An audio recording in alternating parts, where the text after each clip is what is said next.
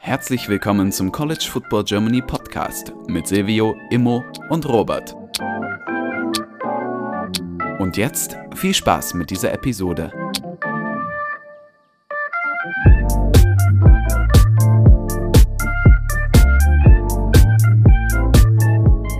Okay, herzlich willkommen zurück zu dieser neuen Folge des College Football Germany Podcast. Mit dabei ist heute Immo. Moin. Und unser heutiger Gast, Patrick Venzke. Hallo Patrick. Ein wunderschön. Guten Morgen, guten Nachmittag in Deutschland. Patrick ist der erste deutsche NFL-Spieler, wenn ich das richtig gelesen habe. Ja. Und wir haben gedacht, das ist eigentlich schon Anlass genug. Und dann hatte Immo natürlich noch wieder die Connection hergestellt, dass das eine interessante Off-Season-Interview-Episode werden könnte. Deswegen ist Patrick heute zu Gast. Ja, vielen Dank, Robert. Vielen Dank, Immo. Ja, ich freue mich. Dankeschön, dass ich hier sein darf. Ja, wir freuen uns, dass du hier bist. Also, ich glaube, das ist für die Hörer wirklich eine interessante Folge, die wir hier heute haben. Wir haben jemanden, der hat den ganzen Weg schon gemacht. Also wir hatten ja viele College-Spieler jetzt auch schon aus dem deutschen Bereich bei uns im Podcast, mit dem wir natürlich geredet haben. Aber ich glaube, es ist nochmal was ganz anderes, wenn man auch so den Weg mitbekommt zu dem, was es früher war, ne, im Vergleich zu dem, was es heute ist. Und auch teilweise, ja, die Wege sind ganz anders, wie die Leute zum Football kamen. So, dementsprechend ist natürlich die erste Frage auch immer gleich, wie kam es eigentlich für dich dazu, dass du mit dem Football angefangen hast? Was war dein Weg da hin zum Ganzen? Das ist eine sehr gute Frage, weil ich habe sehr viele Sportarten getrieben, aber hat jetzt nichts funktioniert. Also ich war ziemlich gut im Tennis, ne? Also ich war so eine Art in der NRW-Auswahl im Tennis, da war ich ziemlich gut, wurde auch vom Bundesstaat NRW gefördert. Mein Vater war in der Handball-Bundesliga bei TuSum Essen, also war auch ein sehr guter Athlet. Ich habe also angefangen mit Fechten, das war nicht so meine Welt, Fußball natürlich, Tennis und dann war ich zeitweise Reiten, weil als 12-jähriger stämmiger Junge dachte ich mir, da sind die ganzen Mädchen am Reiterhof, da war ich der einzige Junge bei 10 Frauen, das war sehr gut, nur die Pferde hatten ein bisschen Angst, wenn der Patrick Venzke da ankam und sich aufs Pferd geschwungen hat. Und mit 15 hat ein Freund gesagt, hör mal, komm doch zum American Football, du bist groß, du bist schwer. Also ich war damals so 1,98, hatte so die 118 Kilo und Tennis war halt nicht meine Welt, weil ich war die Nummer 5 in meinem Ranking, aber die anderen haben sich immer weiterentwickelt. Und irgendwie war ich immer der Größte, der Schwerste und immer der Langsamste beim Tennis. Und da bin ich bei den Assindia Cardinals zum Training gekommen, habe mich sofort verliebt. Das war so im späten Herbst 91. Das war mein Sport. Direkt rein, man kennt es, ne? Dieser Football-Virus, du bist einmal infiziert und du kommst nie wieder raus. Das ist echt crazy. Übrigens, Dressurreiten oder Reiten finde ich sehr witzig. Ich war mal, das war ungefähr, glaube ich, 2017, da waren wir auf einer College-Tour und dann waren wir beim College, ich werde jetzt mal nicht das College nennen, und da hat der Coach die Spieler gefragt, ja, was habt ihr denn vorher so gemacht vor dem Football? Und da hat ein Spieler wirklich gesagt, Horseback Riding, Dressurreiten. Und da hat der Trainer hat ihn erstmal, ich glaube, 5 Minuten lang ausgelacht und hat sich darüber schlapp gelacht, dass er halt gesagt hat, ja, bevor ich Football gespielt habe, habe ich so Dressurreiten gemacht. Das war halt auch so, also halt ein Typ von deinem Körperbau, ne? Und der Trainer kam gar nicht darauf klar, dass der halt natürlich erzählt hat, jo, ich habe das gemacht. Ja, es gibt schon immer wilde Sportarten, die manche Leute vorher gemacht haben, ne? Das ist schon. Oder Fechten, ne? Fechten, ja, hatte ich im Hangar, habe da kurz gefechtet. Ja, ohne dich unterbrechen zu wollen, Immo, eine Erinnerung hatte ich noch, weil heute Football ist so für eure Generation so selbstverständlich. Ich werde nie vergessen, wie ich in Holland war, in irgendeinem Apartment, den meine Eltern gemietet haben, und die hatten Kabelfernsehen. Da habe ich den Werner Hippler in der Preseason gesehen, bei den San Diego Chargers, wie der irgendwie einen Touchdown gefangen hat. Das war für mich das Aufregendste aller Zeiten. Während ihr heute, 30 Jahre später, ihr seid es so gewohnt, die Medien so zu konsumieren, dass ihr Tag und Nacht Fußball bekommt, ja? Ich war aufregend. Ist Football im Fernsehen? Papa! Und keiner kannte Football. Und auf einmal, da ist ein Deutscher, der einen Ball gefangen hat, ne? Das war so super hammergeil für mich, weil es halt was Neues war, ne? Das war dieser Football-Virus, wie der Immo sagte. Für euch, könnt ihr euch heute 24 Stunden lang Football reinziehen. Das war damals also wirklich ein Unikum.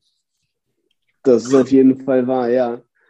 Bleiben wir quasi mal dran, ne? Auf deinem Karrierepfad. Okay, wir haben schon jetzt Assindia Cardinals. Wie ging es dann weiter, ne? Von Essen in die große Welt? Was war so der nächste Schritt? wie kamst du dann auch am Ende auch nach Idaho, weil du hast ja dort deine College-Karriere ausgespielt. Begleite uns mal ein bisschen auf den Weg. Wie kam es dann, der ganze weite Weg bis in den Kartoffelstaat, wie man ja immer so sagt? Eine wahnsinnige Kette von verrückten Zufällen. Guter Freund von mir, von den Cardinals, war in Idaho an einer Mormonenschule in Blackfoot, Idaho, mit 2000 Einwohnern, hat er ein Austauschprogramm gemacht, 92. Und hat gesagt, ich habe einen besten Freund in Essen, Patrick Venzke, der wäre der beste Offense-Liner, Defense-Liner für euch. Da bin ich kurz mal hingeflogen nach Idaho. Ich wusste nicht, wo Idaho war. Das war dann so ein 38-Stunden-Flug, weil natürlich diese Agentur die günstigsten Flüge gesucht hat. Dann irgendwie 10 Stunden Aufenthalt in Cincinnati. Ich wusste nicht, wo es in Cincinnati war. Bin angekommen, kam an, ich hatte einen Pferdeschwanz, schwarze Lederhose. Ich war halt der harte Typ, ne, als Türsteher aus der Hells Angels-Szene von den Assindia Cardinals und kam in so eine Mormonenstadt mit 2000 Leuten. Und die sagen, ach du Gott, was haben wir dafür eingesagt? Ich bin gekommen, um euren Footballteam zu retten. Patrick Venzke ist hier. Mussten wir alle ein bisschen lachen, aber ich habe schon gesehen, dass ich in dieser kleinen Stadt schon sehr, sehr dominant war, ne? Weil die halt aufgrund ihrer kleinen Population hatten die nicht so viele Mutanten wie mich, ne? Damals war ich dann so 2,1 Meter, 125 Kilo, bin eine 4,7 gelaufen. Das war also schon für Idaho-Verhältnisse ungewöhnlich. Habe Offense- und Defense-Line gespielt und habe in meinem ersten Spielzug direkt einen Fumble erobert. Da habe ich den Ball hingeschmissen und sofort ein paar obszöne Gesten gemacht. Das hat dem religiösen Headcoach gar nicht gut gefallen, aber hat mich gut eingefügt. Das war eine Familie mit 4 Kindern. Da war ich der 5. Sohn. Die sind 30 Jahre später noch meine Familie, also sind meine besten Freunde. Habe verschiedene Stipendien angeboten bekommen, musste aber in der Bundeswehr dienen. Damals war es noch 18 Monate Pflicht bei uns. Und da haben viele große Unis gesagt, auf so einen Typen brauchen wir nicht 2 Jahre warten. Und die University of Idaho ist dann teilweise bei mir dran geblieben. Und dann bin ich wirklich als sehr alter Freshman 1997 in die Staaten als University of Idaho Wendell angekommen, bin ich da hingegangen. Ja, krass. Also wirklich der ganze Weg noch gegangen. Ne? Viele, jetzt Wehrpflicht ist ja jetzt gerade erst wieder ein neues Thema. Ja, man teilweise echt schon wieder verdrängt, ne? Dass das eigentlich noch eine Sache war, die man machen musste.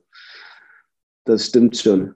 Und viele Sachen sind auch für die Leute heute, das ist so selbstverständlich, dass man Englisch spricht. Ne? Ich bin 6-mal nach Idaho hin und her geflogen, einfach um den SAT-Test zu machen, um den Test of English, as Foreign Language zu machen. Heute ist alles sehr viel internationaler. Meine Eltern haben fast 15.000 bis 20.000 D-Mark damals noch ausgegeben, um mich überhaupt auf diesen Schritt weiterzubringen. Also ich war auch sehr dankbar. Und natürlich die ganzen Coaches, die rekrutieren, die kannten den Zeitunterschied nicht, weil die haben dann teilweise, wenn der Immo dann um 2 Uhr nachts wach ist, wir reden dann noch, die haben meistens dann um 2 oder 3 Uhr morgens deutscher Zeit angerufen und haben gefragt, hey, kommst du noch nach Idaho? Und mein Vater, wer ruft da nachts an? Ich werde verrückt. Und wir hatten noch ein Telefon, ein Haustelefon. Das ist so alte Schule, ihr lacht jetzt darüber. Aber das ist so ganz alte Schule. Ja, kommst du denn noch? Ja, ich komme noch, Trainer. Ja, ich bin unterwegs. Ja, und dann kam ich als Freshman an und ich war sofort die Nummer 6 auf der rechten Seite. Starting Right Tackle Nummer 6. Also du hattest die 1, 2, 3, 4, 5. Da haben sie mit so einem kleinen, miesen Bleistift, haben sie mich als Nummer 6 rechten Tackle reingepackt. Was Leute aber nicht wussten, dass ich 2 Jahre lang schon bei der Düsseldorf Rhein Fire auf dem Practice Squad war. Ich habe während meiner aktiven Bundeswehrzeit durfte ich bei der Rhein Fire mittrainieren. Ich habe also nach meinem Grundwehrdienst durfte ich praktisch um 11 Uhr die Kaserne verlassen und habe 2 Jahre gegen die besten Spieler der Welt damals in der NFL Europa gespielt. Das heißt, ich war 18, 19, 20, habe jeden Tag meinen Hintern versohlt bekommen gegen erwachsene Männer, wusste aber ganz genau, was ich tat. Und war innerhalb von einem Training war ich der Nummer 2 rechte Tackle und innerhalb von 2 Spielen war ich Starting Right Tackle. Wer war so damals, also du hast ja jetzt quasi erwähnt, ne, Rhein Fire hast ja mit Practice Squad gemacht, wer war damals so, würdest du sagen, so der prägendste Spieler, gegen den du gespielt hast? Ich kann mich an keinen speziellen erinnern. Ich wusste, die waren alle sehr gut und ich habe jeden Tag richtig lange Hafer bekommen. Ne? Also 5 Uhr aufstehen zur Bundeswehr in der Gustav-Heinemann-Kaserne in Essen, dann nach Düsseldorf gefahren, 2 Stunden richtig den Arsch voll bekommen von Rhein Fire-Spielern. Dann haben wir Krafttraining in Düsseldorf gemacht, in der Arena. Und dann habe ich abends bei den Düsseldorf Panther trainiert. War dann um 10 Uhr nachts zu Hause, um 5 Uhr morgens musste ich wieder in der Kaserne sein. Das war also eine ganz alte Schule. Kleine Geschichte noch von der lieben Mutti, meine liebe Mutter, Gudrun Fenske, die ich sehr lieb habe. Die haben gesagt, du hast so ein Riesen-Ego, Patrick. Eines Tages, die Bundeswehr, die macht dich so klein mit Hut. Okay, Mutti, vielen Dank. und habe nach einem Tag dann von der Bundeswehr sofort Sportfördergruppe Status bekommen, obwohl ja Football kein olympischer Sport war. Also habe ich sehr viel Glück gehabt und war nach einem Tag wieder zu Hause. Mutti, ich darf zu Hause schlafen. Und die Mutter Fenske sagt, ja, jetzt ist der Kasper wieder hier. Aber ich muss auch sagen, weißt, ich möchte einfach den Zuschauern vermitteln, den Zuhörern, wie hart die Schule war, durch die ich gegangen bin, ja. Marschieren morgens, dann zu Rhein Fire als 18-, 19-Jähriger gegen Männer, dann 2 Stunden Krafttraining, im Auto geschlafen, dann um 19 Uhr bei den Panthern in der ersten Bundesliga noch kurz mittrainiert. Was ich schon alles gemacht habe, bevor ich überhaupt nach Idaho gekommen bin, das möchte ich nochmal kurz klarstellen. Das war so eine ganz alte, harte Schule. Ja. Und dann, ja, also krass, halt einfach dieses Hard Knock Life, ne, wie man es wirklich beschreiben würde, ist einfach der Full-Blown Way. Und dann Idaho, College-Zeit wahrscheinlich auch genossen, oder? Was würdest du sagen, war da so deine beste Erinnerung in der College-Zeit? Wie war das für dich alles da drüben? Der Mannschaftsgeist, die Kameradschaft. Also in der NFL, du bist halt praktisch eine Ein-Mann-GmbH, ja, und du musst die Mannschaft machen. Bei den Vandals war ich im Bruder, also ich war wirklich da, ich bin da angekommen. Das war lustig, wie der Trainer sagte, der Patrick ist aus Deutschland, der spricht kein Englisch, ganz langsam und dann zettert, boom. Da sieht man wieder, wie Football doch dich reinbringt und dich akzeptiert in diese Szene. Egal, wo du herkommst, egal, wie du sprichst, egal, ob du einen Akzent hast, du wurdest dann sofort von dieser Mannschaft aufgenommen, hab dann 42 Spiele in Folge gestartet. Und die besten Erinnerungen waren einfach mit den Jungs trainieren. Morgens um 5 Uhr morgens laufen, trainieren, abends ein Barbecue machen, mit Spielern von Samoa, weißt du, das ist heute alles selbstverständlich. Ich habe noch keinen Hawaiianer jemals kennengelernt, ja. Schwarz, weiß, braun, wir waren alle zusammen, wir waren eine Idaho-Vandal-Family und das fand ich super cool. Ja. War das so ein bisschen, haben Sie da manchmal so ein bisschen auch Späße mit dem Dialekt gemacht? War das so ein Ding am Anfang, dass du noch so richtig den sicken Deutschen hattest, den Arnold Schwarzenegger da so vom Dialekt her, den Terminator? Ja, da teilweise, also wenn es hart auf hart war, wurden natürlich auch viele wichtige, also was nicht so schön war, wenn halt Witze gemacht wurden, warum hat Deutschland den Zweiten Weltkrieg verloren? Wegen Typen wie dir. Und die haben natürlich andere Namen benutzt. Das war nicht so lustig, aber einfach nur, did you block the end? No, you didn't block the end. The end just sacked the quarterback. You didn't block the fucking end. It's just kind of funny how they made fun of my accent. You know, das war cool. Aber andererseits die Leistung, ne? Wenn du die Leistung bringst, habe ich gesagt, hier, ich war sofort Starting. Da sagt mein Freund, du warst 30 Jahre, als du hier warst. Dann habe ich so Most Improved Player bekommen. Dann haben die Jungs gesagt, du warst doch sehr schlecht, als du hier ankamst. Das sind so Sachen, die werde ich nie vergessen. Also diese Kameradschaft, der Mannschaftsgeist, der Witz, ja. Und zusammen haben wir einfach eine tolle Saison gespielt. 1998 wurden wir zum ersten Mal zu einem Bowl-Team eingeladen mit der University of Idaho in der 110 Jahre alten Geschichte. Wir waren noch nie im Bowl. Und haben dann gegen Southern Mississippi gespielt. Die Jungs sind dann aus Mississippi eingeflogen, hatten irgendwie 7 NFL-Spieler in der Defensive Line, also die Front 4 und die 3 Linebacker. Und die wollten dann nicht in Boise sein, ne? Hat geschneit, das war nicht ihre Welt. Und wir waren 28 Punkte Underdogs. Also die Las Vegas hat uns 28 Punkte gegeben und wir haben 42-35 gewonnen. Gegen eine Mannschaft mit 7 NFL-Spielern in der Verteidigung. Und wir hatten 11 NFL-Spieler, die insgesamt in die Liga gegangen sind. Also es war ein sehr hohes Niveau vom Spiel. Es war ziemlich geschmeidig, ne? Ja. Und ging es danach für dich schon in die NFL oder war das dann noch 1-2 Jahre und dann erst? Ich hätte mich 99 zur Draft erklären müssen. Ich habe leider 2000 nicht so einen tollen Headcoach bekommen. Das war der sogenannte Tom Cable, der ziemlich berühmt ist in der NFL als Offensive-Trainer, aber auch ein sehr harter Hund ist. Der hat dem einen Assistenten von den Raiders den Kiefer gebrochen, also ein sehr gewalttätiger Mensch. Da hatte ich ein bisschen Schwierigkeiten mit dem Mann, aber ich habe mich dann als Profi erklären lassen und war beim Combine um 2001 als erster europäischer Spieler. Das war ziemlich cool. Und wie ging es dann weiter? Also NFL, NFL Europe, wie kamst du dann in die Ligen? Ihr müsst ja eins wissen, Robert und Immo, die Agenten lügen immer, ne? Also Patrick, du wirst auf jeden Fall genommen. Also ich sage, am ersten Tag will ich nicht garantieren, aber also 3., 4., 5. Runde garantiere ich dir auf das Leben meiner Kinder. Sag ich, okay, super, das klappt ja alles. Ich habe dann beim Combine 2, 3 Rekorde gebrochen, das war ziemlich cool. War dann aber leider nur ein sogenannter Undrafted Free Agent. Also ein Free Agent, welcher nicht gedraftet worden ist. Aber du kannst dir aussuchen, wo du hingehst. Das ist eigentlich ziemlich cool. Denn wenn du in der 7. Runde zum Team gehst, die sowieso 20 Offensive Liner haben, wirst du es nicht machen. Ich habe mir bewusst die Jacksonville Jaguars ausgesucht, weil ich wusste, dass Tony Boselli schwere Schulterprobleme hatte. Und ich durfte im zweiten Team mit trainieren als linker Tackle, anstelle zum Beispiel bei den Detroit Lions als dritter Tackle. Das war also wichtig, wo du dich positionierst. Und ich habe sehr wenig Signing-Bonus bekommen, aber ich wollte halt mit der zweiten Mannschaft trainieren, weil du mehr Reps im Training bekommst. Das war sehr wichtig für mich. Und dann habe ich die Mannschaft gemacht, als Boselli sich verletzt hat, haben die mich aus dem Practice-Squad in den aktiven Kader bekommen. Und da wurde halt Geschichte geschrieben, wo zum ersten Mal einer mit einem deutschen Pass, ein deutscher Bürger, in den aktiven 53 Mal Kader gekommen war. Das war ziemlich cool für mich. Ne? Die Saison weitergespielt, also Backup in der NFL, kein Problem. Dann sage ich, ach, Off-Season, nach 2 Jahren, College, Combine, der Patti sitzt am Pool. Dring, die Jaguars. Wir wollen dich zur NFL Europa schicken. Dann sage ich, ach nö, hör mal, ich möchte lieber eure Offseason mitmachen. Ich will jetzt nicht nach Europa. Wenn du nicht nach Europa gehst, cutten wir dich jetzt sofort. Okay, ich liebe Düsseldorf Rhein Fire. Lass uns doch einfach zur NFL Europa fahren. Gerne. Ja, Sir. Das war also ganz harte alte Schule da. Ja? Du hast gerade die Saison gespielt, hattest vielleicht 2 Wochen Offseason und dann war ich schon bei der Rhein Fire. Was natürlich cool war, ne? Als Essener Bursche bei der Rhein Fire. Die haben mich dann als National-Spieler benutzt. Und obwohl ich Starting NFL, also ich war sofort allocated A, ich komme aus dem aktiven Kader, das war natürlich gut für die Rhein Fire, dass sie mich als National-Spieler nutzen konnten, weil, wie ihr weißt, wir müssen ja National spielen in der NFL Europa. Und so ging es dann, ne? All NFL Europe und dann zurück zu den Jaguars, Eagles, Colts. Ich habe also 7 Saisons in 4 Jahren gespielt, das war schon sehr hart, das merke ich heute noch, das war sehr hart. Auch, also du hast ja gerade noch weitere Teams reingeworfen, auch sehr viel dann interner quasi in der NFL getradet worden wahrscheinlich, oder halt war das eher Free Agency, also war das, die haben dich weggetradet, oder war das, okay, hier, Contract is over, ne, go somewhere else?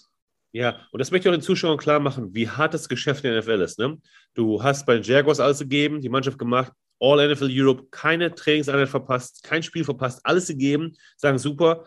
Und dann haben die zum Beispiel 2002, haben die nur 7 Offense-Liner im aktiven Kader gehabt und du bist halt die Nummer 8. Und so schnell geht's dann, wo du halt auf einmal nächste Woche bei den Eagles bist, ja, ohne dass du was zu sagen hast. Weil wir sehen manchmal in Deutschland nur die Contracts von Deshaun Watson, wir sehen Tom Brady, alles Multimilliardäre, Aaron Rodgers macht 50 Millionen im Jahr. Das wahre NFL-Leben, das möchte ich mal klar machen. Du hast ständig Angst, gecuttet zu werden und du hast ständig Angst, irgendwo anders hingehen zu müssen, ja. Das ist das wahre Leben. Nicht das, was die Quarterbacks machen, wo halt nur 10 oder 15 auf diesem Planeten sind, die 50 Millionen Dollar machen, ne?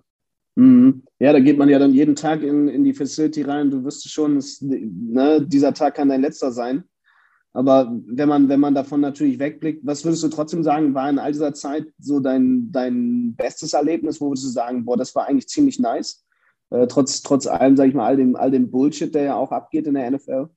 Einfach diesen Elite-Status, ne? Ich kümmere mich nicht um meine Ernährung, weil ich habe einen Ernährungsplan, ich weiß, das Hotel ist gebucht, ich habe einen Polizisten neben mir, ich habe eine Privateskorte. Du kommst aus dem Stadion raus, du hast einen Polizisten, der für dich arbeitet, ne? Dass du nicht von den Fans belästigt wirst. Du fährst mit Polizeieskorte nach Hause. Das ist also ein Leben wie ein Rock'n'Roll-Star, obwohl du eigentlich der Patrick Venzke aus Essen bist. Ne? Das war sehr cool. Und du weißt halt, dass jeder im Gebäude absolute Elite ist. Von der Ernährungsberatung bis zur Putzfrau. Du hast nur Leute, also wenn das Meeting um 7 Uhr anfängt, um 6.45 Uhr ist jeder am Meeting. Na, das ist ein deutscher Standard in Amerika. Ja, wir leben, um 9 Uhr komme ich auf die Baustelle, da ist noch keiner da.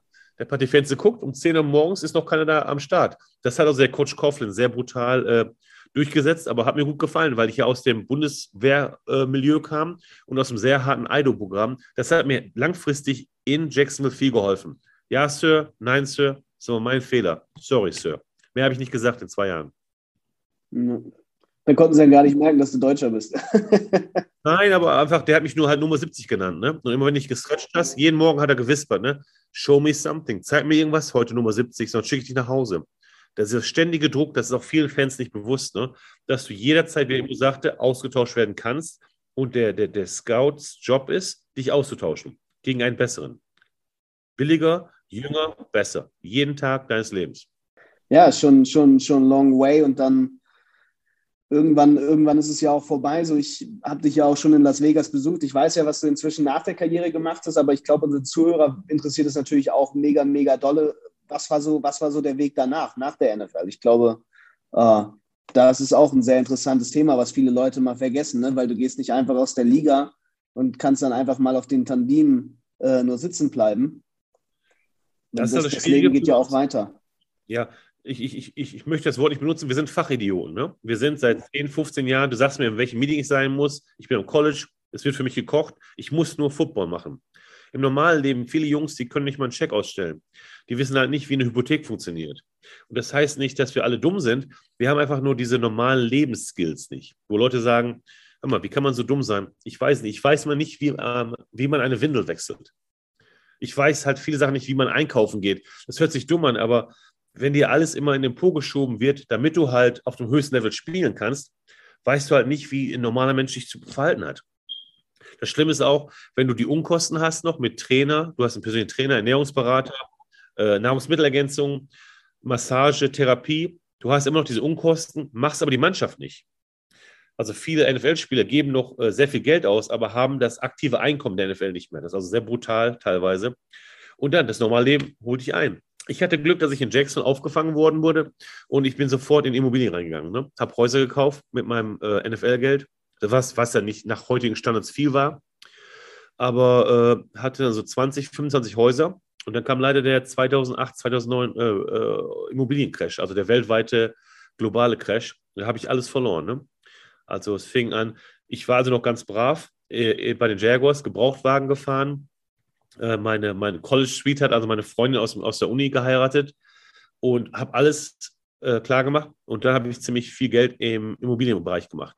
Also durch Mieteinnahmen und ich habe Luxushäuser gebaut, ne? Also 600 Quadratmeter für 2 Millionen und habe ziemlich viel Geld gemacht. Dann fing es an mit der S-Klasse, dann kam der Rolls-Royce und 2009 war alles weg.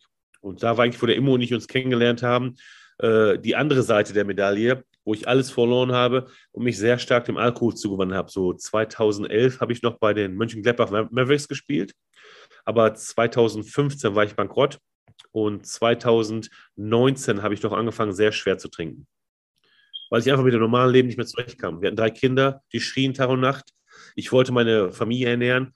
Und es ging gar nicht mehr so um multimillionärer Status. Es ging darum, Lebensmittelmarken zu bekommen, um die Kinder zu ernähren. Also das war der Fall war sehr stark, weil das soziale Netz in Amerika auch sehr schwach ist. Ne? Tja, über Nacht. Also das war sehr schwer für den Patrick. Ja, wie so ein, ne, von oben nach unten. Ne? Das ist einfach... Ja, Leben wie ein Fahrstuhl teilweise, ne? Einfach, es geht erst hoch, dann geht's runter und jetzt, der Rebuild ist ja auch so ein bisschen wieder da, ne? Wir haben ja viel auch darüber geredet, jetzt inzwischen, du lebst ja gar nicht mehr in Jacksonville, du lebst ja in Las Vegas. Ja.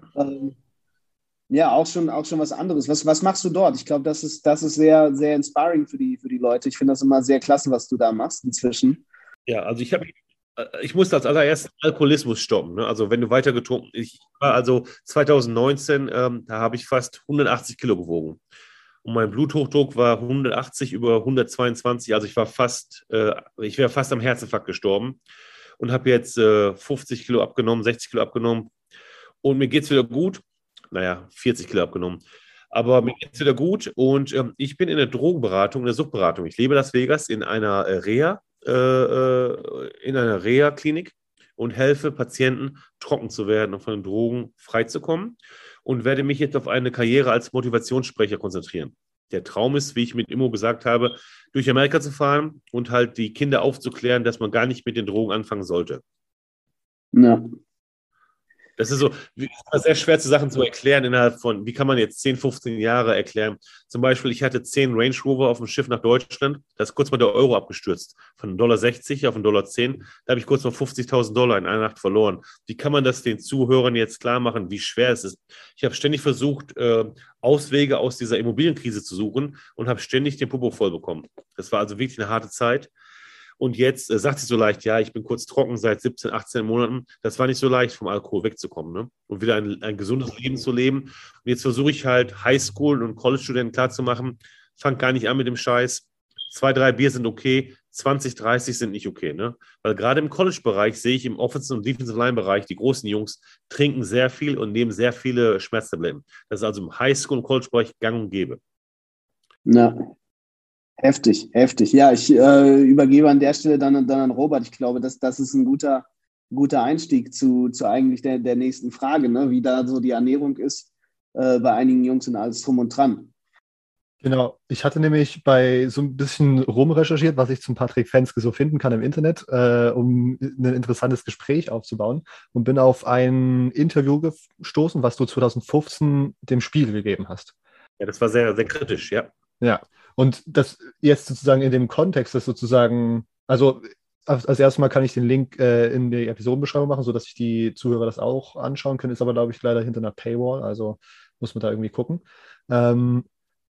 Aber sozusagen das Interview war 2015 und da hörte sich schon sehr an, wie es gibt einige Sachen, die du aus der NFL oder aus dem Football-Bereich mitgenommen hast, vor allen Dingen gesundheitliche Probleme, die dir sehr zu schaffen gemacht haben. Und jetzt mit dem Kontext, dass es sozusagen 2015 ja noch nicht mal der tiefste Punkt war, sondern es sozusagen 2019 erst richtig tief sozusagen ging, finde ich das noch interessanter. Oder, ja, denkst du, die Frage kommt, denkst du, dass diese ganze Situation, ich will noch mal kurz auf den Football-Bereich zurückkommen, die du beschrieben hast mit dem Druck, der erzeugt wird im Training, dass man sozusagen im Football psychischen Druck, die Trainer psychischen Druck aufüben, damit die Spieler zu Höchstleistung kommen. Denkst du, dass sich das in den letzten Jahren geändert hat? Und ich weiß auch gar nicht, ob du noch Kontakt hast zu Leuten, die jetzt gerade im System sind, aber denkst du, dass sich das verändert hat? Es ist viel besser geworden. Also ich war sehr kritisch und der Immo sagte manchmal, dass die Footballszene in Deutschland mich als Anti-Football vielleicht sieht. Ich liebe den Sport. Das ist der beste Sport aller Zeiten. Nur ich habe zum Beispiel 17 Gehirnerschütterungen. Ne? 17 Gehirnerschütterungen, die habe ich niemals dem Arzt gesagt, dass ich eine Gehirnerschütterung hatte. Das war früher so eine ganz andere Welt. Während heute, ich denke mir, die NFL hat sich weiterentwickelt. Viel mehr in den letzten 10 Jahren. Und alle 10 Jahre gibt es diese sogenannte CBA, Collective Bargaining Agreement. Das heißt, die Spieler verhandeln mit den Eigentümern über ihre Rechte, ja. Und 2015 war es ziemlich schlecht und jetzt ist es wirklich 2-3 Mal besser geworden, um auch sich besser um die älteren Spieler zu kümmern. Aber um auf die Frage zurückzukommen, du hast recht, ich habe einfach weitergemacht, wo ich mit der NFL aufgehört habe. Ne? Jetzt anstelle normalen Leistungsdruck habe ich Businessdruck, habe einfach weiter getrunken, weitere Schmerztabletten genommen. Ich musste halt mehr Geld machen für die Kinder. Ich hatte teilweise Monate, wo ich $50,000 im Monat machen musste, um halt mein Plus-Minus-Null zu erreichen. Ne? Das heißt, ich musste mindestens $80,000 bis $100,000 brutto machen. Und auf den zweiten Teil der Frage zurückzukommen, die NFL ist viel besser geworden, weil es gibt jetzt unabhängige Neurologen, die sagen, der Spieler, die Nummer 70, hat sich eine schwere Gehirnerschütterung eingefangen, der muss aus dem Spiel rausgenommen werden. Das gab es früher gar nicht. Das war also eine sehr harte Geschichte. Es wurde auch sehr viel diskriminiert. Es war sehr sexistisch, denn du warst halt immer ein Mädchen. Das muss ich mir vorstellen, ne? Du bist ein Mädchen, du bist eine Pussy, du bist weich, du bist soft. Alles Feminine wurde also praktisch von der NFL und College-Bereich verteufelt. Weil wenn du nicht hart warst, warst du ein Mädchen. Das kann man sich ja im 21. Jahrhundert gar nicht mehr vorstellen. Aber das hat sich auch viel verändert. Wo unabhängige Leute sagen, der Junge kann nicht mehr spielen, der muss rausgezogen werden. Ja? Das ist viel besser geworden. Deswegen bin ich auch nicht mehr so kritisch mit der NFL. Ich bin sehr dankbar, dass sie den vielen ehemaligen Spielern helfen. Zum Beispiel haben die mich dann in die Reha reingebracht und für die Reha bezahlt in Jacksonville. Also ich bin sehr dankbar geworden für die vielen Benefits, die wir heutzutage bekommen als NFL-Spieler. Das war aber früher, da war ich sehr kritisch, weil ich jetzt zum ersten Mal konnte ich mal alles von der Brust lassen. Das war der ganze Druck in 2015, von all den Jahren im College, in der Highschool. Selbst in der Highschool. Ich hatte eine Zahnarztbehandlung, sagte der Highschool-Trainer, ist mir egal, ob du in die Schule gehst, du bist heute Nachmittag beim Training. Da sagst du, jawohl, Sir. Im College hatte ich eine Wurzelbehandlung, also ich hatte eine offene Wurzelbehandlung, sagt der Trainer, Patti, du hast noch nie einen Trainingseinheit verpasst, du kannst doch jetzt nicht aufhören nach 2 Jahren. Ich habe dann teilweise mit so schweren Schmerztabletten gespielt, dass der Helm nicht zuging, weil mein Kiefer so geschwollen war, dass die Schiedsrichter mir eine Ausnahmegenehmigung erteilt haben, um weiter spielen zu dürfen. Also das sind so Sachen, die Härte gegen sich selbst. Ne? Jeder Finger ist gebrochen, jeder Zeh ist gebrochen. Das ist für mich ein ganz normaler Tag. Also für mich ist ein gebrochener Zeh kein Grund, ein Spiel abzubrechen. Oder ne? Wenn die Ambulanz kommt, das ist eine Verletzung. Alles andere ist a day at the office, ein Tag im Büro, wie wir sagen. Und das ist eine Härte gegen sich selbst, die irgendwann auch sehr ungesund gegen sich selbst ist. Ne? Es gibt keine Selbstliebe, es gibt nur Hass. Und das Ego ist außer Kontrolle. Ne? Weil ich habe so viel Schmerzen erfahren müssen, aber ich gönne mir alles. Die Rolex, den Wagen, das ist alles mein, weil ich so viel schon durchgemacht habe, um mich selbst zu belohnen. Ja? Das ist also ein sehr ungesunder Lebensstil. Die heutigen Spieler sind eigentlich besser, weil die mehr Geld bekommen. Und das heißt, wenn ich schon 3, 4, 5 Millionen in der Bank habe, kann ich vielleicht aufhören. Weil ich sage immer, wenn ich eine weitere Verletzung, eine Rückenverletzung, ich wäre vielleicht gelähmt. Aber früher hat man einfach nicht genug Geld, um halt diese Entscheidung zu treffen. Ja, Sir, nein, Sir, ich bin nicht verletzt. Und das hat mich in die Sucht getrieben, ne? Weil ich wollte weiter funktionieren für meine Familie, ich wollte Geld machen für meine Kinder und habe einfach die gleichen Mechanismen benutzt, die ich in der NFL gelernt habe. Mehr trinken, mehr Schmerztabletten, mehr arbeiten. Und das hat halt komplett nicht funktioniert für mich.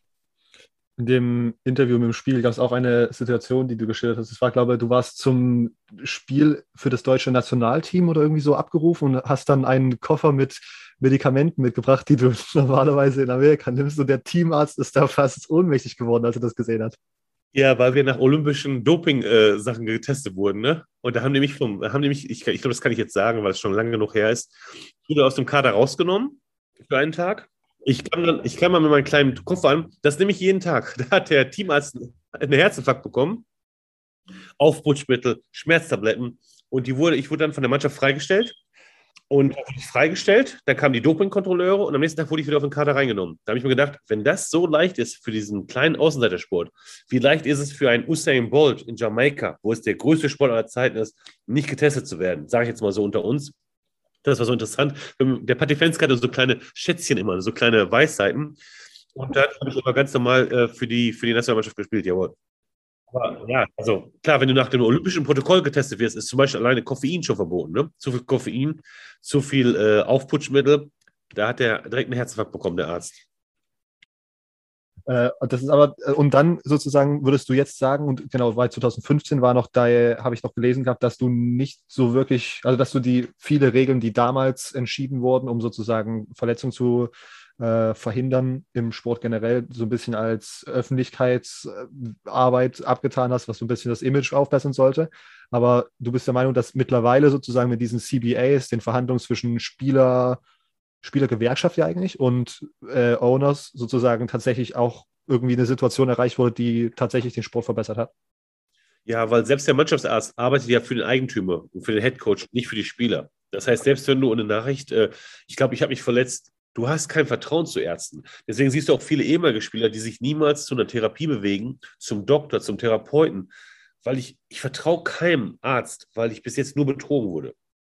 Ich habe zum Beispiel bei den Jaguars gehabt, du kannst zum Beispiel als Verletzter nicht rausgeschmissen werden, du musst eine Abfindung bekommen, ja.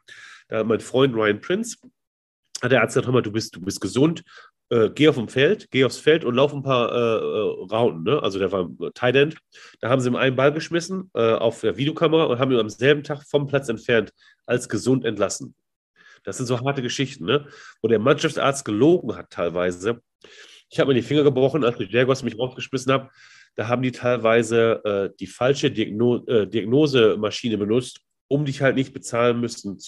Also es ist also sehr, sehr, sehr hart. Ist heute ein bisschen besser geworden, ist ein bisschen menschlicher geworden, weil auch viele Ärzte unabhängiger sind von der Mannschaft. Also das war früher der Trainer Coughlin und der Mannschaftsarzt. Die waren also, das war eine Partei gegen die Spieler. Und der Eigentümer will halt nur wissen, dass die Mannschaft läuft, ne? Die Maschine muss laufen und wer da ausgewechselt wird, ist ihm eigentlich vollkommen egal. Also, ja. Aber auch jetzt, glaube ich, noch habe ich das 11. Mal gelesen, dass immer noch Top-Spieler sich zumindest auch noch so eine zweite Meinung vom Teamarzt einholen, weiß ja sozusagen. Sofort. Also zum Beispiel bei den Colts habe ich mir die linke Schulter schwer verletzt. Und ich gesagt, Patrick, unterschreib hier sofort, wir geben dir heute $60,000. Unterschreib.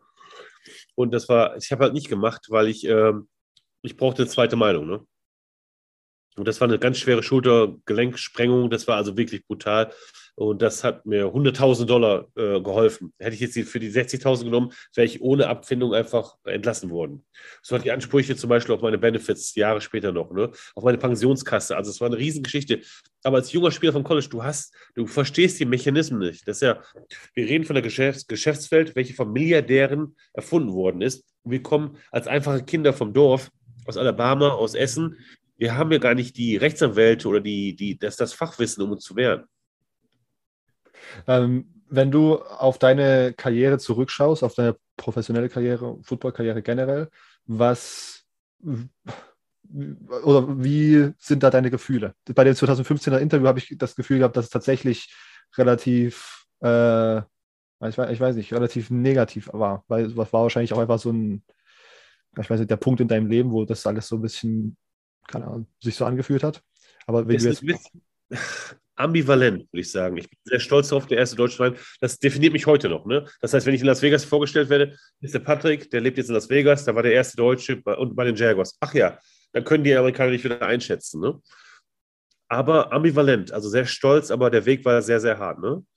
Und wenn ich zum Beispiel 10 Jahre später noch meine Frau und Kinder anschreie, weil ich Gehirntrauma habe, weiß ich nicht, ob es so leicht war, wie sich Leute das vorstellen.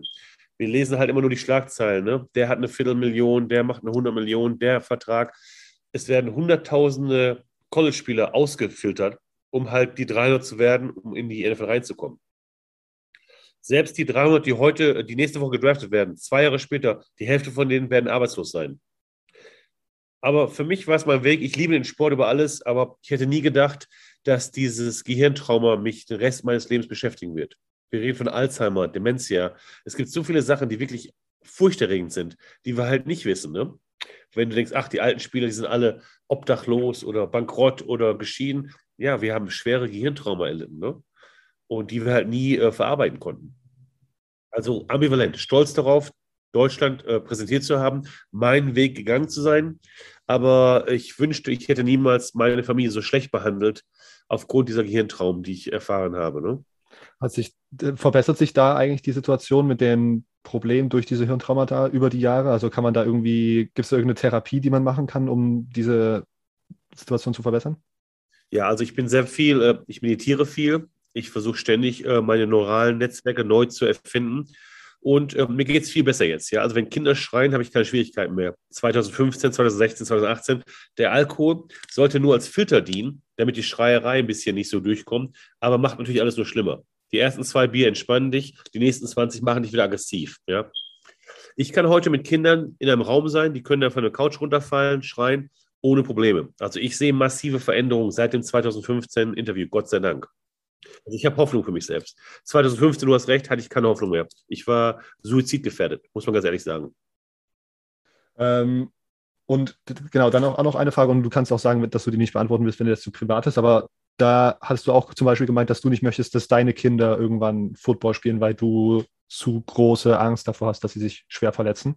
Hat sich die Situation auch geändert? Die Helme sind besser geworden und jetzt habe ich zum Beispiel, mein Sohn hat zum ersten Mal jetzt ein bisschen gespielt in so einer kleinen Jugendliga. Da gibt es relativ wenig Kontakt, ja. Blackfoot, ne? Nee, der hat also ganz normal gespielt, aber die Kinder waren so jung, 11, 12 Jahre alt, da gab es nicht viel, gab es keine Knallerei, ne? Aber die Frage ist immer sehr schwer für mich zu beantworten, ne? Weil ich liebe meinen Sohn so sehr, ich möchte niemals, dass der behandelt wird, wie ich behandelt wurde. Wobei vielleicht heute verklagst du die Uni. Wenn du rassistisch beschimpft wirst, ne, verklagst du einfach die Uni, kriegst $10 Millionen. Das gab es früher nicht. Ne? Also früher wurde wirklich durch extremen Druck diese Performance hochgezogen. Und ich habe einmal meinen Trainer gefragt, warum? Ich bin eigentlich ein guter Spielertrainer. Warum behandelst du mich immer wie Dreck? Und er hat gesagt, ich will dich im Training so runterbringen, dass wenn du spielst, die 60.000 Zuschauer dir nichts anhaben können. Macht Sinn natürlich, aber ich glaube, die NFL ist freundlicher geworden. Es ist besser geworden, aber es ist natürlich immer noch ein brutales Spiel. Ne?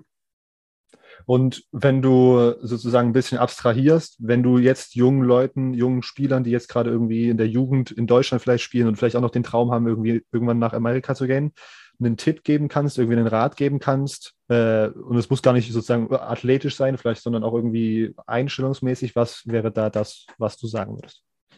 Den einzigen Ratschlag, den ich jungen Spielern jetzt geben würde, ne? Das ist ein Traumspiel, das ist das beste Spiel aller Zeiten. Das ist wie Schach und Boxen kombiniert. Ne? Nur wenn du eine Gehirnerschütterung haben solltest, bitte nimm die 2 Wochen Pause. Nichts ist so wichtig wie deine Gehirnfunktion 50 Jahre später. Ja? Selbst wenn du in der NRW-Auswahl vielleicht ein Spiel ausfallen solltest oder im College-Tryout, sobald du merkst, dass das Gehirn geschwollen ist, also dass du eine schwere Gehirnerschütterung hattest, bitte 2 Wochen Pause machen, damit das Gehirn sich heilen kann. Weil es ist nicht der erste Schlag gegen das Gehirn, ist der sekundäre Hit. Das heißt, das Gehirn schwillt an, um sich zu schützen. Aber wir spielen natürlich weiter, wir sind richtige Männer, wir kennen keinen Schmerz. Und der sekundäre Impact zerstört die Gehirnzellen, weil das Gehirn schon geschwollen ist und dann der Schädel ist so nah dran, dann knallt es wieder. Und ich sage einfach, Jungs, spielt so hart, wie es geht. Aber wenn ihr merkt, ihr habt euch eine Gehirnerschütterung zugezogen, bitte macht 2 Wochen Pause und gebt eurem Gehirn eine Chance zu heilen. Das wäre so mein Ratschlag für alle Spieler. Alles klar. Das waren tatsächlich alle Fragen. Immo, hast du tatsächlich noch irgendwas reinzuwerfen oder wollen wir es hier abrappen? Ich würde bei der College-Frage noch bleiben. Was würdest du sagen, recruiting-technisch? Das finde ich immer sehr interessant. Was würdest du sagen, recruiting-technisch hilft eventuell? Ne, was würdest du da sagen, ist quasi, wenn ein Spieler rekrutiert werden möchte? Was ist so dein Tipp, wo du glaubst, was helfen kann? Professional Advice. Genau. Also einmal halt so ein Mini-Combine veranstalten, ne, für die Scouts. Das heißt, 40-Yard-Dash muss gezeigt werden, 20 Yard, 10 Yard Zeit brauchen wir, sehr wichtig. Dann vielleicht mal die 100 Kilo rappen kurz mal, Vertical Jump machen und das Video muss stimmen. Ne? Du musst also, aber die Colleges kriegen auch sehr viele Highlight-Tapes. Also du musst schon sehr, sehr, sehr gut sein, damit du auffällst, damit das Tape wirklich sagt, oh, der kann wirklich spielen. Einfach nur okay zu sein, reicht nicht heutzutage, weil die halt 100.000 Spieler scouten. Du musst wirklich outstanding, also wirklich außergewöhnlich sein auf dem Video. Und ich würde so ein Mini-Combine machen, wo einfach deine Freunde dich filmen, würde einfach mal die 100 Reps, die 100 Kilo und einfach die 10, 20 und 40 Meter Zeit zeigen würdest. Das wäre auch sehr wichtig für die Scouts. Weil die können, wenn du einfach nur 40 Yard Dash läufst, also 40 Yard Rennen läufst, die können sofort gesehen, ob du dich als Athlet bewegen kannst, ne, ob du geschmeidig bist. Einfach mal ein paar Combine-Drills machen. Und die können also dann einen sehr guten Eindruck bekommen, ob du ein Athlet bist. Mhm. Weil es halt sehr schwierig für die Scouts, sagen wir, wenn wir jetzt zum Beispiel GFL 2 gucken. Die kennen halt das Niveau der Liga nicht. Die wissen jetzt nicht, ob das mit der Highschool vereinbar ist oder ob das... Du spielst bei den Buxtehude Bandits, sag ich jetzt, und die wissen halt nicht, wie gut die Konkurrenz ist, ja. Aber wenn du eine 4-3, 4-4, 4-5 läufst, dann sagen die, oh, der Junge bewegt sich, ne? Oder als schwerer Junge eine 4-7, eine 4-8, das sind sehr gute Zeiten. Dann wissen die, wir haben Athleten, mit denen wir arbeiten können. Wenn du halt eine 5-8 läufst, weiß ich nicht, wie ich dir helfen kann. Ne? Ja. Und ansonsten Private Life technisch nochmal so, ich war ja in Las Vegas, ich war ja zu Besuch bei dir im Dezember, war ja sehr cool. Wie würdest du den Leuten Las Vegas beschreiben, nochmal so für den, der eventuell überlegt, hey, jetzt ganz am Ende der Folge, ich bin dran geblieben, ich habe eigentlich voll Bock auch auf Las Vegas Urlaub mal. Wie ist es so? Wie ist es so in Sin City? Amerika ist wirklich das ist der amerikanische Traum und der amerikanische Albtraum. Du siehst die Casinos, die Milliardäre, die Privatjets. Also wenn du Geld hast, ist Amerika wunderbar. Am nächsten Tag siehst du die Obdachlosen, die durch die Mülleimer laufen, um sich Essen zu sorgen. Ja, also wir haben eine riesengroße Obdachlosenbevölkerung hier. Du siehst die Drogenabhängigen. Also das ist die zwei Seiten Amerikas. Ne? Wo ich immer so deutsch ist, so ein bisschen bieder, ein bisschen langweilig, aber wir haben dieses soziale Netz der Mitte, das es noch gibt. Hier entweder du hast die Million, dann kriegst du die Penthouse-Suite oder du hast nichts zu essen und musst durch den Müll gehen. Also für mich ist Las Vegas die wahrste Abbildung Amerikas. Wenn du ganz oben bist, ist es das beste Land der Welt. Wenn du nichts hast, ist es ein sehr hartes Land, hier zu leben. Ja, ein Spiegel Amerikas in der Wüste, ja. Ja, genau. Das ist sehr schön. Aber keine Fata Morgana, weil der Immo kommt ja auch hierhin, der macht was. Ja. Aber das ist alles Stoff für eine zukünftige Folge, würde ich sagen. An der Stelle dann. Genau. Patrick, kann man dir irgendwie folgen? Kann man deine Motivational-Speaker-Karriere irgendwie fern unterstützen aus Deutschland? Ich bin gerade dabei, das aufzubauen, aber ich bin auf Instagram unter PV, also PV Game Changer. Da bin ich auf Instagram. Ich muss mich halt noch mit den sozialen Medien noch auskennen. Auch zum Beispiel wie der Immo Leute scoutet, ne? Der guckt sich ein Mannschaftsbild an, online und sagt, guck mal, wer ist der? Der ist 2,10 Meter, den müssen wir mal ansprechen. Ne? Das gibt es damals früher nicht. Wir sind früher in Sauerland gefahren und haben nach den größten Bauernburschen geguckt, der am stärksten war. Was ihr heute macht, ne, was es global ist, wie ich zum Beispiel Immo gefunden habe über LinkedIn. Ich habe gefunden, so Himmel, ich habe jetzt Bock auf ein Hobby, weil nicht nur nüchtern sein ist auch kein Hobby. Ne? Und da sind wir auch Freunde geworden seit 1,5 Jahren jetzt schon. Ja. Also digitales Scouting, dieses Hey Coach, kurz auf Instagram einen Coach ansprechen, das kann man sich gar nicht früher vorstellen. Die Welt also ist viel offener geworden. Ne? Ich denke mir auch einfach als europäischer Spieler viel mehr die Head Coaches ansprechen. Die sind also viel offener geworden. Früher hast du halt deine VHS-Kassette geschickt zum College und hast gehofft, dass die irgendjemand anguckt. Ne? Heute sind die Head Coaches viel zugänglicher und können dich vielleicht viel leichter mit dem Scouting-Department verbinden als vielleicht früher. Es gibt jetzt Agenten. Du kannst heute mit dem Immo unterschreiben und der kann dich versuchen rüberzubringen. Es gibt ganz andere Mechanismen, Football zu spielen, als früher. Ne? Also es ist eine aufregende Zeit. Also ich liebe den Sport über alles. Mir waren die Langzeitfolgen halt nicht bekannt damals, als ich angefangen habe zu spielen. Das muss man ganz ehrlich sagen, ja. Also ich bin nicht negativ, ich bin dankbar. Hat mir auch viel gebracht in meinem Leben. Hat mir Leben ermöglicht, was ich mir so aus der Essener Mittelklasse nicht vorstellen konnte. Ne? Sitzt im Privatjet mit Peyton Manning. Das ist auch Wahnsinn. Auf dem Weg zum Kentucky Derby als Beispiel jetzt. Oder das sind Sachen, die man sich auch nicht vorstellen kann. Oder ich von Jacksonville nach New York. Ich habe in Philadelphia gelebt. Jetzt bin ich in Las Vegas. Das ist auch Wahnsinn, ne? Und meiner kleinen Familie konnte ich ein Haus kaufen, da haben wir Cash abbezahlt. Die kleine Familie ist immer sicher, die lebt in ihrer kleinen Blase, die isst ihr ein kleines Bio-Essen. Der Patrick Venzke muss wieder angreifen hier in Las Vegas.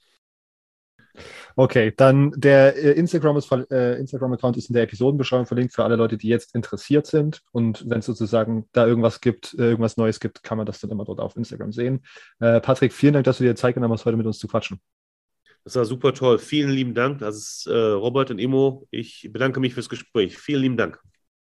Und die Zuhörer von uns können uns gerne weiter auf CFB Germany Podcast auf Instagram und CFB Germany Pod auf Twitter folgen. Unsere nächste Episode kommt nächsten Mittwoch. Bis dahin. Ciao.